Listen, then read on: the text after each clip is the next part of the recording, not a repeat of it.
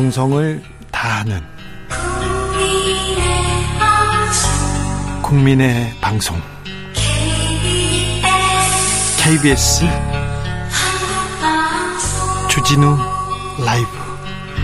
그냥 그렇다고요.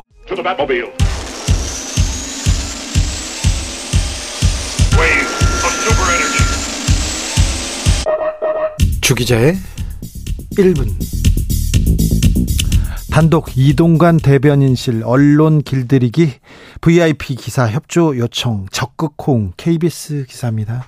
이동관 청와대 대변인실 친박 탈당에 주저앉힐 대응 강국 미디어오늘 기사입니다. 이동관 중앙 기자 격려 필요 박복은 장관 됐다 MBC 기사입니다. 편집국장 친한데 좀 봐줘 본인 땅 투기 기사의 외압 한결의 기사입니다. 단독 이동관 MB MBC 경영진 교체 개혁 직접 보고 MBC 기사입니다. 단독 이동환 이동관 대변인실 분신하면 평생 먹고 산다 극우 매체 기자 소송 지원 시도 경향신문 기사입니다. 단독 도 있습니다. 이동관 홍보수석실 문건 보니 청와대 비판하면 문제 보도 MBC 기사였고요. 단독 이동관 아들 학폭 전학 밀실 처리 하나고 결제 서류 없다 한겨레 기사였습니다. 이번 주만 쏟아진 아, 이동관 방통위원장 후보자 관련 특정 보도였습니다. 하나같이 낙마할 수도 있을 만큼 큼직한 사안인데 조용합니다. 매일 새로운 문건이 쏟아져서 그런지 잘 모르겠습니다. 그리고 MBC, KBS 한결의 경향 말고 다른 언론사는 아, 특종에 관심이 없다는 거 좀 신기하지요? 비판이 직업인 기자에게 비판한다고 문제 기자라고 하던 때가 있습니다. 비리를 저질러서 고발했더니 좌파라는 딱지를 붙이던 때가 있습니다. 언론인을 사찰하고 고발하고 퇴출하고 시사 프로그램 폐지하던 때가 있습니다. 친정부 언론에겐 특혜를 몰아주던 때가 있습니다. 이명박 정부 때입니다. 이동관 후보자가 언론의 사령탑을 맡았을 때였습니다. 이러고도 이동관 후보자가 언론 정상화를 말합니다. 공정 언론을 말합니다. 전두환 씨도 정의사회 구현을 말했습니다. 주기자의 1분이었습니다.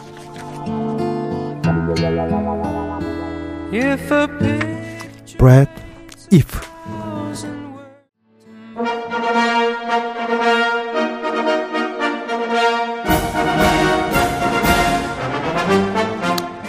진짜 보수의 품격 있는 나라 걱정 이것이 보수다. 시사 1타 강사입니다. 김성태 국민의힘 중앙위원회 의장 오셨습니다. 어서 오세요. 예, 안녕하세요. 김성태입니다. 네. 의장님 잘 지내십니까? 아, 예, 뭐 그렇습니다. 네. 의장님. 예. 어, 윤석열 대통령 광복절 경축사 어떻게 들으셨어요?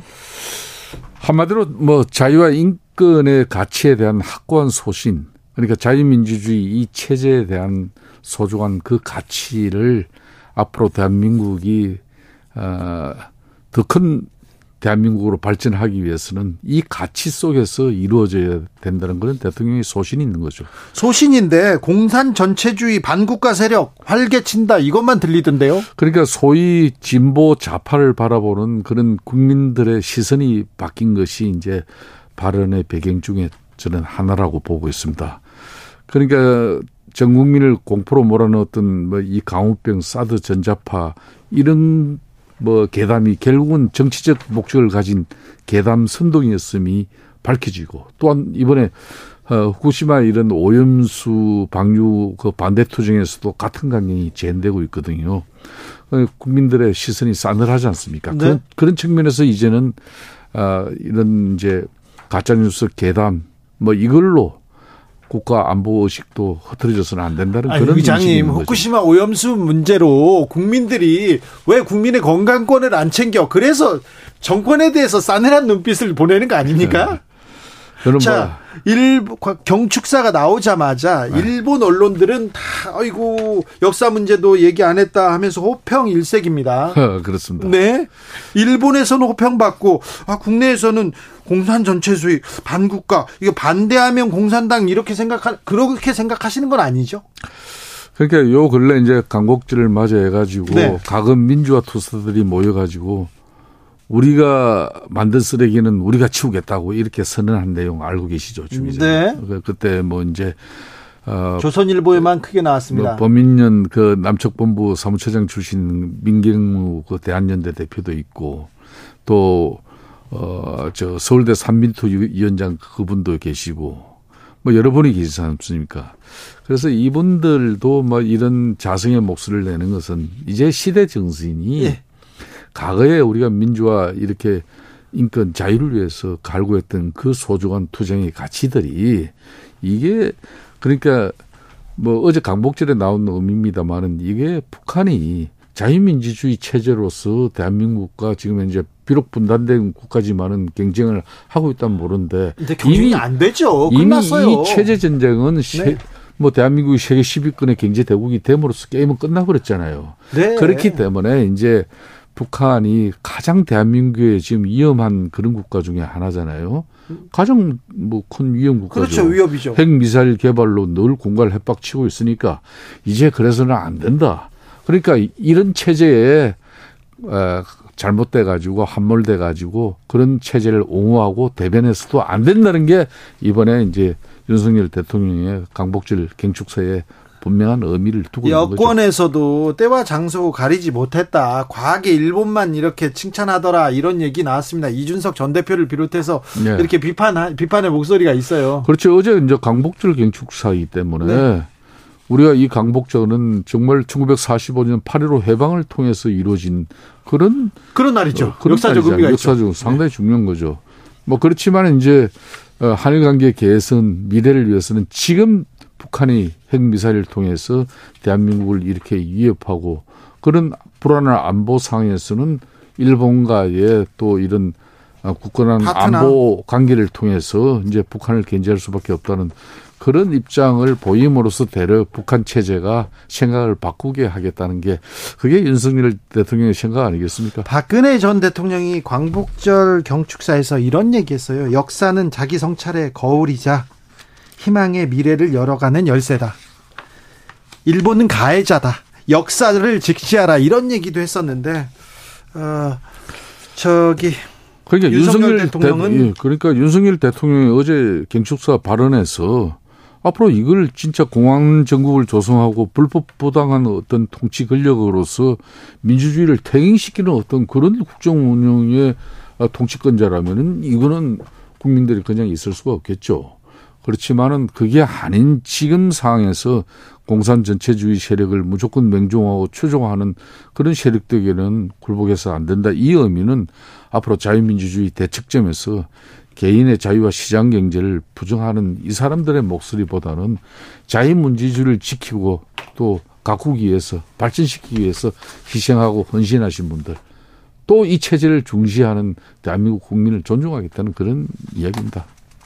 너무 너무 제가 좀뭐 네. 대변을 네. 잘했습니까? 대, 대변하느라고 고생하신다 이런 생각도 듭니다. 자, 어, 운동권 588의 반성문 그런 얘기를 했는데 조선용물보에서 크게 썼죠. 그리고 다른 네. 언론에서도 같이 썼는데요. 음, 그분이 그분들이 운동권을 대표한다고는 전혀 보이지 않고요. 아무튼 8.15에 그런 얘기를 하셨구나 이런 생각이 조금 들었습니다. 예. 자, 몇 가지 현안 물어볼게요. 예. 의장님, 의장님 광복절 특사하고 김태우 전 강서구청장 특사에 포함됩니다. 대법원 판결된 지 서너 달 만에 오 특사 받았습니다. 네. 그리고 강서구청장 출마하겠다 이렇게 외칩니다. 자 강서의 터줏대감 김성태 어떻게 해야 됩니까 이거? 자 대통령의 사면권 행사는 헌법이 보장한 대통령의 고유 권한이죠. 네 권리입니다. 이 사면 권한을 가지고 네. 김태우 전 강서구청장을 특별 사면 복권을 시켰죠. 예. 이것은 한마디로 공익 제보자로서의 그의 에, 헌신과 노력에 대해서 국가 인권이나 아, 다른 부분에서 국, 국가 권익 위해서도 권익위원회에서 공익 제보자는 아니라고 했어요. 아니 공익 제보자를 인정을 했죠. 인정 안 했다니까. 인정했다가 이번에 좀 일부 내용을 수정하고 그런 네. 부분은 있습니다. 네. 문재인 정부에서는 공익 제보자로 인정을 했습니다. 그냥 그 이제 공익 제보한 내용이 워낙 방대하다 보니까 어떤 거는 아니고 어떤 네. 거는 인정이 되어지고 그런 식이었죠. 자, 그렇게 해서 윤석열 대통령의 사면 권한은 존중되어져야 되는 것이고 공익 제보자로 그 취지는 분명인 것이고. 자, 그렇다고 해서 이제 윤석열 대통령이 이 사람을 이번 10월 11일 있을 강서구청장 재보궐 선거에 어, 한마디로 출마를 시켰으면 좋겠다 이런 입장을 가지고 쉽게 말하면 당에 뭐 부담을 줬거나 이런 거는 전혀 아니에요. 네. 이제 시간은 어, 대통령의 사면 권한으로 대통령은 그런 사면권을 행사했고 예.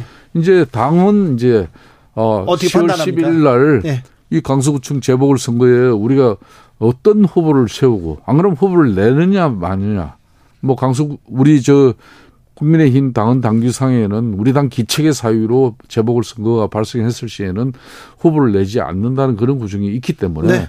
지금까지 대체적으로 그 규정을 지켰어요. 자, 그래서요. 의장님. 자, 그렇기 때문에 후보를 낼 것이냐 말 것이냐 낸다면 누구를 낼 것이냐 이거는 진짜 당의 판단인 거죠. 그래요. 예.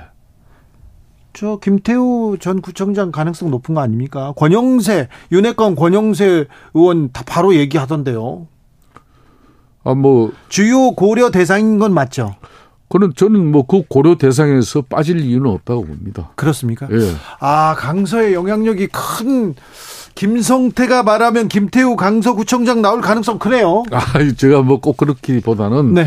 저도 입장은 분명해요. 네. 아, 대통령의 사면권은 사면권대로 존중되어져야 되는 것이고 그러니까 뭐 주, 출마해도 된다. 김기현 당 대표, 김기현 당 체제에서 우리 강서구청장은 단순히 이번에 뭐 구청장 보궐선거 이 하나의 의미를 담는 게 아니고 6개월 후에 있을 앞으로 내년 4월 총선에서 어, 가늠자가 될 수 있기 때문에 상당히 중요한 선거죠. 그렇기 때문에 중앙당 입장에서는 사활을 그려야 되는 것이고 모든 수당 방- 방법을 다 동원해서 이기는 선거. 네. 또 선거 전략이 내년 총선에 미치는 그 영향 이런 모든 걸 판단해서 결정해 줘야 된다. 김태우도 배제하면 안 된다. 그 배제할 이유는 저는 없다고 봅니다. 알겠습니다. 배제할 이유는 없다. 아, 네. 네. 알겠어요. 자, 이건 좀 문제인 것 같습니다. 강승규 대통령실 시민사회 수석 전당대에 개입했습니다. 목소리가 나왔습니다. 자, 어떤 변호사 나오면 안 돼. 그럼 김건희 나와. 이렇게 얘기했습니다. 강신업 변호사 얘기. 아, 본인이 뭐 사적인 통화 내용에서 한 이야기라고 해명은 하지만은 네. 어, 대통령을 모시고 있는 그런 어 사회 수석으로서 네. 어 상당히 뭐 적절한 발언은 아니죠. 그렇죠. 그러니까 사적인 통화를 하더라도 네. 이미 전화 녹취를 통해서 그 당사자에게 이 내용을 전달할 수 있는 정도면은 그걸 꼭 사적인 전화로 볼 수도 없는 거 아니에요. 그렇죠. 본인은 본인만 사적인 전화로 생각했을 뿐이죠. 그렇죠. 어, 그런 부분은 앞으로 대통령을 모시고 있는 대통령 주변 사람으로서는 네. 이런 일이 발생되지 않도록 신중해야 됩니다. 그렇습니다. 사적으로 하나만 물어볼게요. 예. 이준석 전 대표는 국민의힘에서 공천 안 주죠? 이준석 대표를 왜 지금 벌써 국민의힘에서 공천 배제 대상으로 삼아야 될 저는 이유는 없다고 봅니다. 그래요? 예. 아니 근데 의장님이야 그렇게 생각하는데 예. 이준석, 유승민 안 주려고 그러는 거 아닌가 그런 생각해요. 글쎄 뭐 왜 이준석, 유승민 전 뭐 원내대표와 이렇게 세트로 묶어야 될 이유는 없다고 아, 그렇죠. 보지만은 네. 뭐 이준석 전 대표를 갖다 일찌감치 내년 총선 공천에서 우리 당이 배제해야 된다. 저는 그런 판단을 섣부르게 가져서는 아, 안 된다고 봅니다. 일찌감치 배제하지 말고 총선 목전에 배제해야 신당 창당 안 한다. 참 주진우 기자도 말 잘 돌리네. 아니요, 그렇게 그- 그렇게 그렇게 해서는 안 되죠. 안 됩니까? 예, 네, 그렇게 그렇게 해서는 안 안 된다. 예, 예. 음, 민주당 상은 이따가 얘기하고요. 잼버리 책임 이거 물어보고 싶었어요. 잼버리 책임이 문재인 정권 탓입니까? 이거는 한마디로 말해서 네. 문재인 정권이든 지금 윤석열 정권이든 어느 정권이든 관계없이 예, 엄중하게 이제 대도 마친 만큼 예, 모든 국가의 역량과 능력을 통해서 이런 볼상 사나운 아, 잼버리 대회 모습을 연출한 예. 그 책임자들 처벌해야죠. 처벌해야죠. 자, 그런데 예, 제가 판단할 때 예, 가장 그 중요한 책임은 연불보다는 제밥에 가 있었다는 것입니다. 그렇죠. 그러니까 처음부터 예. 저 쇠만금 부지에서 한다 그러면은 그 쇠만금 넓은 부지에 어 그러니까 충분하게 배수도 잘 되고 그러니까 입지로서 좋은 땅이 있는데도 불구하고 네, 주 기자님 놀라지 마세요. 네. 이번에 잼버리 대회 양장은 그 갯벌을 매립한 지 불과 3년밖에 안 된 땅이에요. 예, 그렇게 매립한 지 1년밖에 안 된 그 땅을 갖다 언제 기간 어, 시설을 집어넣어 가지고 네. 물도 비 오면 배수가 잘 되는 그런 땅이 돼 있는 상태에서의 샤워실, 화장실 뭐 모든 이런 기반 시설을 갖추겠습니까? 예. 그러니까 처음부터 이건 잘못된 거예요. 그러니까 잼버리 대회를 부실 삼아 가지고 새만금에 뭐 국제공항을 신설하는 부분이라든지 네. 그리고 철도를 철도 인입을 시킨다든지 네. 그리고 고속도로를 동서남북 축으로 다 연결시킨다든지 이런 새만금 발전을 위한 이런 기반 사업들을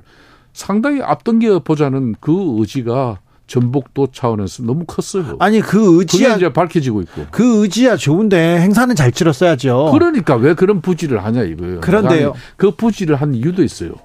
그게 그 부지를 농지 관리 기금을 받아 가지고 갯벌을 메울 수 있기 때문에 네. 그래서 그 땅을 한 거예요. 자, 그러면요. 이제 여가부 장관 그리고 전, 전라북도가 잘못했다 이렇게 전라북도 탓이다 이렇게 얘기하려고 그러죠. 아니지 나는 여가부 장관은 여가부 장관대로 책임이 있죠. 네, 네.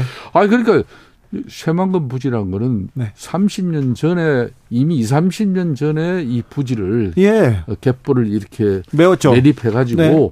이제 좋은 땅이 돼 있는 그런 곳도 많아요. 네. 왜 그런 데를 꼭 배제하고 어, 갯벌을 갖다가 메워 가지고 거기다 야영장을 만들 생각을 했냐 이 이야기예요. 제가 하는 거. 1719님께서 질문합니다. 의장님, 이번 잼버리로 인해 가지고요.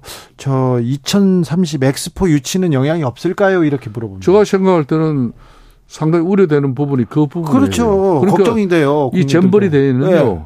그러니까 올림픽 예. 그리고 월드컵 예. 그리고 이 청소년 문화 축제 3대 축제 중에 세계 축제 중에 하나가 이 스카우트 잼버리 대회예요. 아, 그래요? 이 대회를 갖다 그렇게 처음에 망치고 안 좋은 이미지로 물론 마지막에는 유종의 미를 위해서 뭐 대통령까지 팔걷어 붙이고 대한민국의 역량을 총동원해서 그것도 케이팝으로서 좀 무마를 시킨 건데 네.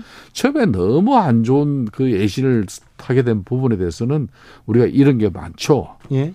이거는 타산지석으로 예. 여가부의 김현숙 장관 지금 현재 윤석열 정부에서 책임질 사람이 있으면 지하죠. 그렇죠. 어, 그래야 어 전북도나 조, 조직위에서 잼버리 대회 조직위원회에서도 딴 생각 묻고 이렇게 잘못한 판단한 있으면은 그 사람들도 처벌받아야죠. 아니, 그런데 예. 그이 정권에서는 무슨 문제만 있으면 전 정권 얘기를 언제까지 하실 거예요? 그건 저는- 좀 잘못됐어요. 아, 저는 그거는 좀 그래요. 예. 그거는 충분하게 예. 그 문제가 있더라도 이 대회를 마치고 난 이후에 그렇지, 그렇죠. 이걸 실상을 파악하고 예. 뭐가 어디서부터 처음 잘못된 건지 따져야죠. 따지면은 당연히 나올 문제거든. 그렇죠. 그런데 이걸 처음부터 우리가 그렇게 대응한 것은 네. 좀 올바람 바람직하지는 않죠. 맞아요. 네. 맞아요. 네.